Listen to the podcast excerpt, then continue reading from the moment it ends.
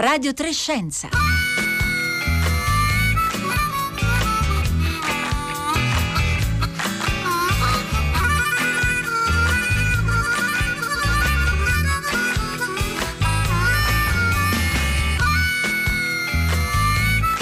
Buongiorno da Paolo Conte benvenuti a Radio Trescenza. La puntata di oggi prende le mosse da un vocale di WhatsApp proposto lunedì scorso da tutta la città ne parla che si era occupata della geopolitica dei vaccini anti-Covid e della loro produzione tra pubblico e privato.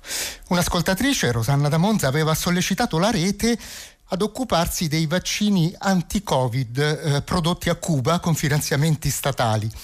Vaccini che, una volta terminata la sperimentazione sull'uomo, saranno distribuiti gratuitamente tra la popolazione ed esportati verso i paesi più poveri, così come annunciato dal governo dell'Havana. Analoga richiesta era poi arrivata via mail sulla nostra posta da Alessandra che vive a Barcellona. E queste sollecitazioni sempre molto preziose, importanti per noi, ci hanno spinto a voler oggi fare il punto su alcune delle tante strade che si stanno percorrendo per vaccinarsi contro Covid-19. Strade diverse da quelle battute da alcuni dei colossi farmaceutici di paesi occidentali come Pfizer, Moderna, AstraZeneca, nomi che in questi mesi abbiamo letto e sentito molte volte.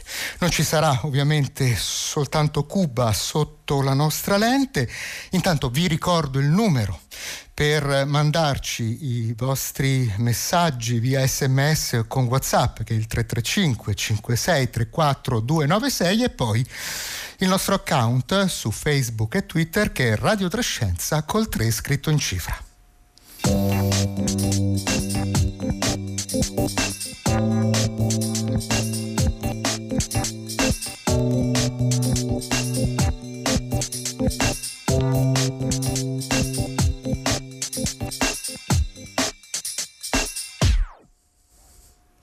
Buongiorno Guido Forni. Buongiorno. Guido Forni è immunologo e socio dell'Accademia Nazionale dei Lincei e ci ha aiutato diverse volte nei mesi scorsi ad orientarci tra i diversi tipi di eh, vaccini anti-Covid. Eh, e, e in questi mesi, come dicevo all'inizio, abbiamo imparato a conoscere i vaccini di Pfizer e Moderna, anche con l'aiuto di Guido Forni, eh, vaccini che eh, abbiamo imparato utilizzano molecole di, di di RNA messaggero per indurre le nostre cellule a produrre la risposta anticorpale al SARS-CoV-2, il virus che è responsabile di Covid-19. Ma ehm, come vedremo tra poco sono allo studio o sono prossimi a terminare la sperimentazione di fase 3, quella sull'uomo, molti altri vaccini progettati per funzionare in modi differenti rispetto a quelli basati sull'RNA RNA messaggero. Ecco Guido Forni, prima di addentrarci in questa selva, possiamo dire, di eh, vaccini o di promesse di vaccino, proviamo a fare un po' il, un punto così generale, diamo uno sguardo a quello che sta succedendo nel mondo. Qualche giorno fa il eh, capo dell'OMS, l'Organizzazione Mondiale della Sanità, eh, Tedros Ghebreyesus, ha detto che il mondo deve affrontare un fallimento morale catastrofico a causa di politiche ineguali sui vaccini Covid. Ecco, lei condivide questa, questo timore, questa impressione del capo dell'OMS? Sì, in gran parte sì. C'è la grande speranza che tra poco un surplus di vaccini possa eh, risultare invece in una distribuzione più equa dei vaccini. Ma lei vede già oggi anche in Italia tra una regione e l'altra incominciano a esserci eh, conflitti per avere più vaccino. Quindi è una politica difficilissima quella di un'equa distribuzione dei vaccini nel mondo ed una politica uguale nei vari paesi del mondo. Anzi, se posso dire, proprio i vaccini hanno messo in evidenza gli stereotipi più tipici di ogni paese. La Cina, la Russia, l'America ognuno di questi ha approcciato il problema dei vaccini seguendo quasi eh, il suo tipo di comportamento più comunemente conosciuto. Quindi un atteggiamento a volte possiamo dire eh, anche predatorio eh, a scapito dei sì. paesi a scapito dei paesi più poveri, ma è possibile che questo lo si possa imputare al fatto che oggi abbiamo fondamentalmente a disposizione quei vaccini, eh, soprattutto come ricordavo prima, ehm, eh, basati sul, sull'RNA messaggero, messi a punto da eh, pochissime eh, multinazionali del, del, farmaco, tra l'altro che eh, hanno maggiormente rifornito appunto i paesi occidentali. Ed è possibile che, e questa è la seconda domanda che le rivolgerei, che una strada eh, nazionale per ciascun paese possa rappresentare una soluzione? No, non credo. Il, noi abbiamo questi vaccini a RNA che sono arrivati primi proprio perché rappresenta una tecnologia nuovissima che varie organizzazioni internazionali avevano già cercato di rendere possibile per i vaccini, prevedendo una possibilità di pandemia. C'è questa organizzazione norvegese, la CEPI, Coalition for Epidemic Preparedness, che proprio aveva investito molto sulle nuove tecnologie per avere i vaccini più rapidamente possibile. Poi è poco importante che sia una grande ditta come la Pfizer o sia lo Stato americano in realtà con Moderna a raggiungere il vaccino, è la tecnologia che ha permesso il risultato. Ecco, le tecnologie che invece si stanno impiegando in altri paesi sono meno innovative, ma non per questo meno promettenti. Appunto, come ci sollecitavano due ascoltatrici, c'è il caso eh, dei, via- dei, vaccini cubani chiamati Soberana 1 e Soberana e 2. Soberana 2, ecco, ci... sì. Sì, ecco, ci può spiegare di che cosa si tratta e come funzionano questi vaccini?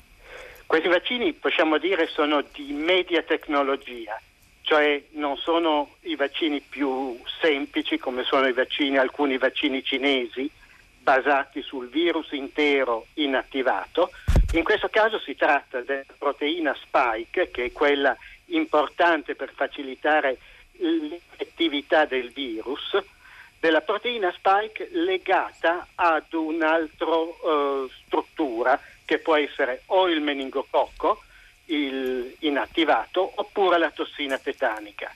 Ed è proprio quello legato alla tossina tetanica, il Soberana 2, il vaccino che in questo momento sta avendo è più avanzato e ha iniziato, ma ahimè ha iniziato la sperimentazione di fase 3 e l'ha iniziata eh, non a Cuba, perché a Cuba non ci sono abbastanza casi per fare uno studio di fase 3, ma ha iniziato a farla in Iran.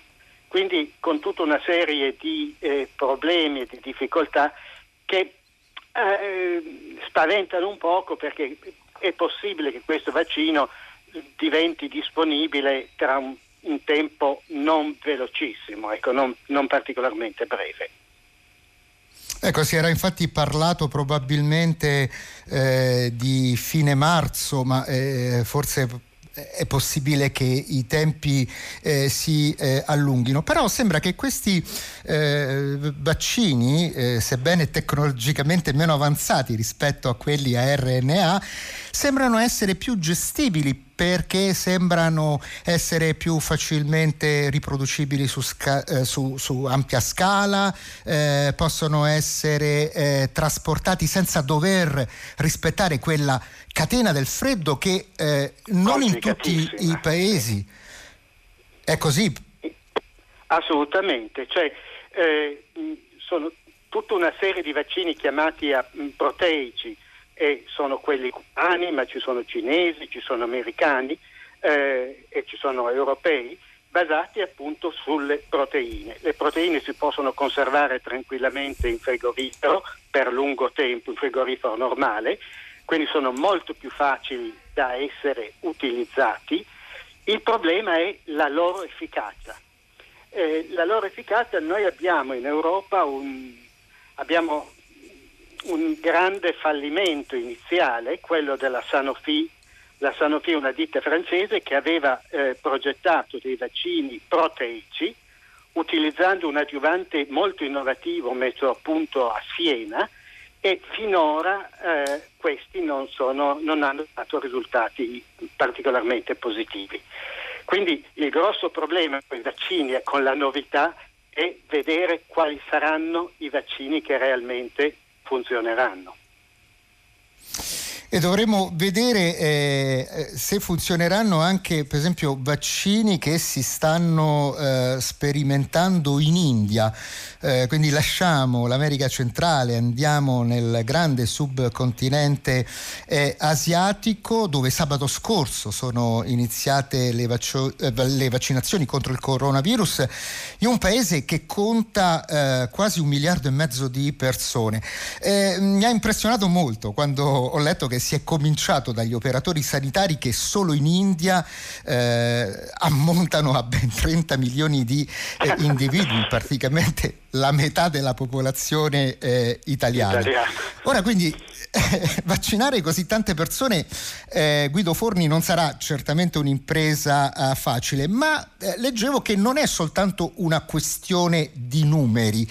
Il problema è che eh, in India, paradossalmente, che è considerata la, la, la la farmacia del mondo, molte eh, aziende farmaceutiche hanno i loro impianti, ma i prodotti che eh, appunto escono da questi impianti eh, lasceranno i confini. E quindi l'India sta cercando anche una sua strada con un altro vaccino chiamato Covaxin. Ecco, vediamo un po' di eh, chiarire questo quadro molto complesso che riguarda eh, il, il, paese. Per quanto ne so io, ecco, in India ci sono appunto eh, due atteggiamenti, quello del Serum Institute of India, che è un formidabile, il più grande produttore di vaccini ad altissima qualità nel mondo. È un istituto il quale è stato molto voluto dalle organizzazioni internazionali, particolarmente dalla Gavi, dalla Coalition for um, Vaccine and Immunization, finanziato dal uh, Bill and Melinda Gates Foundation, per far sì che un paese come l'India fosse in grado di produrre vaccini, sia l'India che Cuba, produrre vaccini per paesi eh, non ricchi, eh, vaccini che costassero molto meno dei vaccini eh, occidentali, ma che avessero la stessa qualità ed efficacia. Quindi c'è questo Serum Institute of India, il quale inizia a produrre grandissime quantità del vaccino dell'AstraZeneca, leggermente modificato, e quindi abbiamo questa eh, grossa produzione che non sarà destinata solo all'India ma a tanti paesi da basso o medio reddito. Poi c'è invece un atteggiamento completamente indiano, questo della Covaxin, del, da una compagnia privata Bharat Biotech, eh, il quale è basato sul virus inattivato, il virus intero inattivato, quindi una tecnologia relativamente primitiva e ci sono dei report entusiasti sull'efficacia di questo vaccino. Il guaio è che non c'è nessun dato pubblicato analizzabile, la fase 3 che valuta l'efficacia del vaccino non è finita e come capita ormai in molti paesi il vaccino è comunque stato distribuito a grandi fasce della popolazione. Quindi abbiamo questa situazione non facile in India. Quindi questa è la eh, situazione complessa. E, mh, eh, cominciano a arrivare i messaggi al 335 56 34 296 e c'è una domanda che ovviamente riguarda il nostro paese, ci, ce la pone Moreno che da Bologna scrive, ma esistono stabilimenti in Italia in grado di produrre vaccini a, a mRNA? Potremmo produrre anche noi quello della Pfizer? Allora, eh, in Italia abbiamo, abbiamo, avuto nel passato una fantastica eh, tradizione nella produzione di vaccini, nella messa a punto di vaccini innovativi. Questa, mh, mm, specialmente nell'area di Siena, e, eh, a Siena adesso c'è un grosso stabilimento della GlaxoSmithKline che ha messo a punto un adiuvante, un componente dei vaccini particolarmente innovativo che viene usato sia in Francia, in quel progetto francese, sia nel progetto canadese della Medicago, sia in un progetto cinese. Quindi eh, questa ditta ha deciso di non creare il suo vaccino, ma di collaborare nella messa a punto di vaccini particolarmente efficaci con questo stimolante della risposta immunitaria da associare al vaccino. Poi in Italia abbiamo come più avanzata questa ditta Reitera, la quale eh, sta mettendo a punto un vaccino basato su adenovirus che veicolano l'informazione per la proteina spike all'interno. Ma quello che è interessante dell'Italia è che l'Italia, un ricercatore italiano che è morto ormai da 5-6 anni, Riccardo Cortese, ha avuto l'idea di creare dei vaccini basati su adenovirus non umani, ma di scimmie. E quindi su quest'idea il vaccino dell'AstraZeneca, che è in parte legato all'RBM di Pomezia, base proprio su un adenovirus di scimpanzé grazie alla tecnologia che era stata messa a punto in Italia. La Reitera, di cui alludevo prima, invece usa un adenovirus di gorilla. Il vantaggio di usare gli adenovirus di scimmia è che le persone che saranno immunizzate non hanno anticorpi contro questi adenovirus, mentre possono avere anticorpi contro gli adenovirus umani che vengono usati invece mhm. nel vaccino russo, lo Sputnik 5 o altri, il vaccino della Johnson Johnson. Ecco, ehm, un'altra domanda che ci arriva dai nostri ascoltatori è questa, ma eh, è possibile, eh, come in effetti poi si è letto eh, da varie parti, che si possa arrivare a un certo punto alla produzione di un vaccino, come si fa per i farmaci da banco, un vaccino generico che abbia le medesime caratteristiche di quello che invece ha un determinato eh, marchio e, e, se sì, dopo quanto tempo, quando, quando scadono le royalties eh, che immagino siano state apposte dalle case costruttrici su questi prodotti? Questo non glielo so dire, cioè un problema commerciale che eh, non è di mia competenza. Però eh, teniamo presente che essendoci tanti tipi diversi di vaccini, è possibile, eh, non dico sgusciare tra i brevetti, ma eh, fare una cosa del genere. Il problema è eh, avere le tecnologie. Queste tecnologie sono piuttosto avanzate, richiedono dei laboratori eh, adeguati che spesso non sono possibili in paesi non particolarmente avanzati. Sarà possibile probabilmente che nel mondo esisteranno zone diverse del mondo che adotteranno vaccini differenti, sperabilmente con la stessa efficacia. Ecco, lei prima, eh, Guido Forni, faceva riferimento a un, um, una ricerca condotta in, in, Canada dalla Medicago, se ho capito bene, sì. che sta mettendo Questo. a punto un vaccino eh, che sfrutta le proprietà di una pianta particolare. La pianta di tabacco. Questa Medicago e deve essere collegata con eh, la Phyllis Morris, eh, ha eh, inserito il gene della spike, di questa proteina verso cui ci interessa indurre la risposta anticorpale, nelle piante di tabacco, in una particolare pianta di tabacco, la nicotiana benteniana, e se questo vaccino funziona, è in corso uno grosso studio di fase 3 eh, piuttosto avanzato, ma di cui non abbiamo ancora nessuna indicazione, sarebbe possibile produrre a dei prezzi bassissimi quantità enormi di vaccino. Quindi potrebbe essere una svolta tecnologica particolarmente interessante. Però ci sono parecchie perplessità, eh, se non sbaglio, no? proprio perché la, la, la, la, Medicago è una spin-off della, della Philip Morris. Eh, questo perché la Phyllis Morris è, è, coinvolta nel tabacco e ha creato un'enorme quantità di danni, però cioè non vuol dire certo. eh, che, che, che, questo vaccino magari possa essere molto interessante. Eh, questo vaccino è interessante perché se viene eh, efficace utilizza anche questo, questo adiuvante messo a punto a Siena. Quindi di nuovo una compartecipazione importante culturale dell'Italia nella messa a punto dei vaccini nel mondo. Ci chiedono eh, invece qual è il, lo stato dell'arte per quello che riguarda i eh, vaccini eh, russi. Ah, I vaccini russi, c'è que- due vaccini russi avanzati. Uno, il famoso Sputnik 5, che è un vaccino particolarmente raffinato e intelligente, perché usa due adenovirus, non uno, due adenovirus, uno per la prima iniezione, l'adenovirus 5, e il 26 per l'iniezione di richiamo, in maniera che se in seguito alla vaccinazione, alla prima vaccinazione, si creano anticorpi contro il virus che trasporta il, il DNA, questi anticorpi non influenzano l'efficacia della seconda vaccinazione.